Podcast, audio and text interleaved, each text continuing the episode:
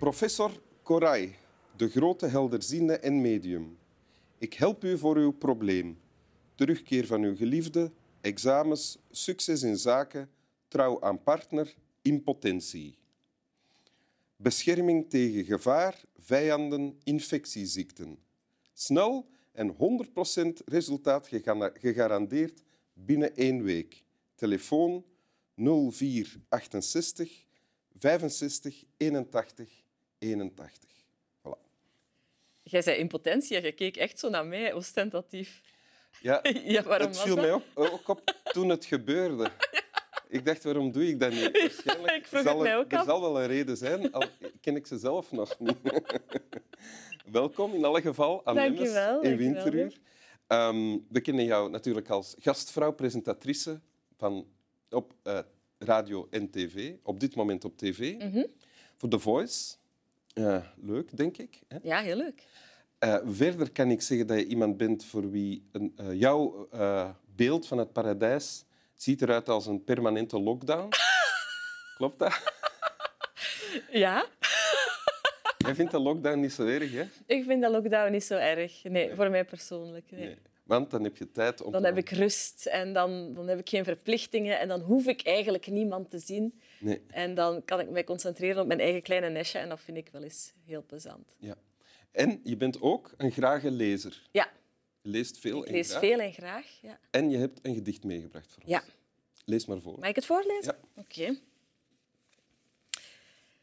Als jouw verdwijnen maar betekenen zou dat ik nu verder met mezelf kon leven. Ik sluit de deur. Waar waren we gebleven? Ik gooi wat blokken in het vuur tegen de kou.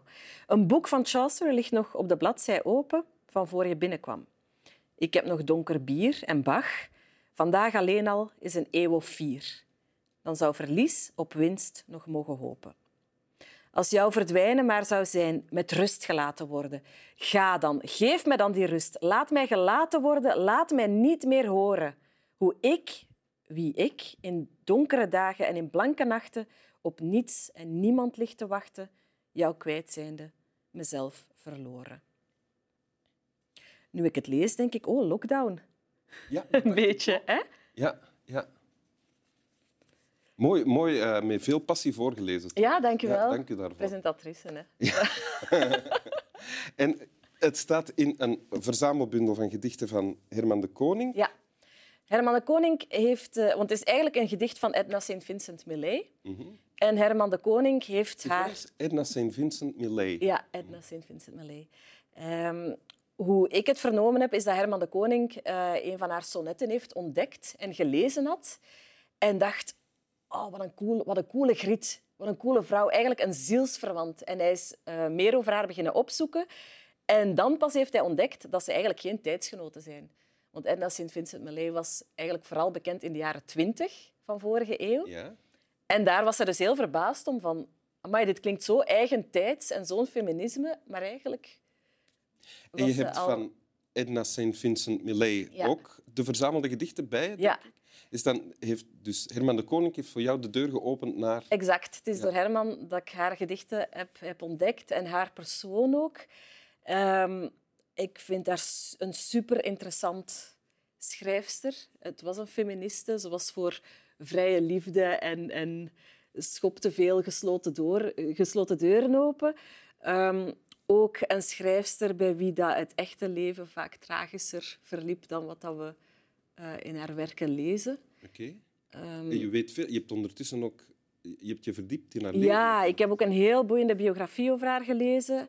En wat is schrijnend eigenlijk, maar dat zijn zo personages dat mij aantrekken. Ik lees daar graag over en ik vind haar werken dan ook zo, zo pakkend. Bijvoorbeeld dit gedicht komt uit een bundel sonnetten waarin dat eigenlijk, het gaat over een vrouw die eigenlijk terugkomt naar haar man, dat ze verlaten heeft. Ja? Maar ze komt terug om hem in zijn laatste dagen te verzorgen en afscheid te nemen voor zijn dood. Ah, bon.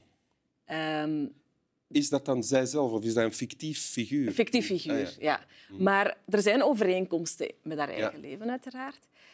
Maar ik vind dat zo En- maar in- pakkend. Ja, maar in, want in dit gedicht dat je, dat je hebt gekozen, is iemand aan het woord die heel veel moeite heeft met, eh, het, met afscheid nemen Ja. van iemand. En eigenlijk ook verlangt naar het afscheid nemen. Ah, Van, Waar Laat het hier gedaan zijn, dat ik verder kan met mijn leven, dat dit hier stopt, dat ik dat hoofdstuk of dat boek kan toeslaan, dat ik eigenlijk verder kan met mijn leven, maar dan beseft van, ja, maar ja, je kunt dan nooit echt afsluiten, want je draagt dat stukje ook wel mee.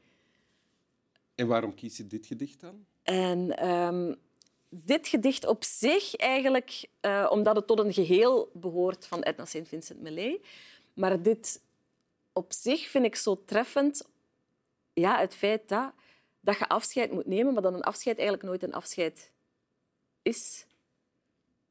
Dat het nooit lukt om helemaal iemand los te laten, bedoel je? Je draagt altijd iets, iets mee, of het nu is na, na een relatiebreuk of na een overlijden of na iemand uit het oog verliezen. Je draagt altijd een stukje mee van die persoon.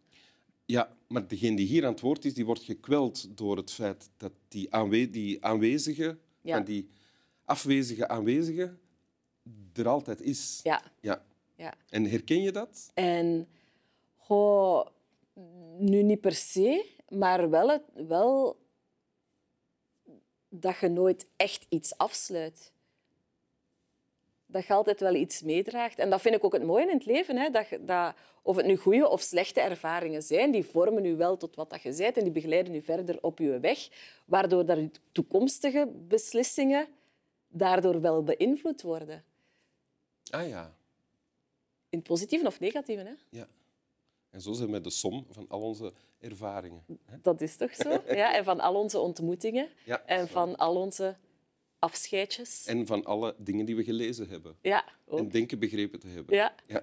Wil je het nog eens lezen? ik zal het nog eens lezen. Als jouw verdwijnen maar betekenen zou dat ik nu verder met mezelf kon leven. Ik sluit de deur. Waar waren we gebleven? Ik gooi wat blokken in het vuur tegen de kou.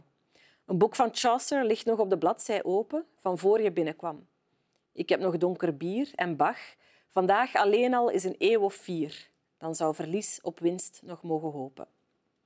Als jouw verdwijnen maar zou zijn, met rust gelaten worden. Ga dan, geef mij dan die rust. Laat mij gelaten worden, laat mij niet meer horen. Hoe ik, wie ik, in donkere dagen en in blanke nachten op niets en niemand ligt te wachten, jou kwijt zijnde, mezelf verloren. Ha, ha, ha. hè? Als, het dan, als het dan zover is. Ja.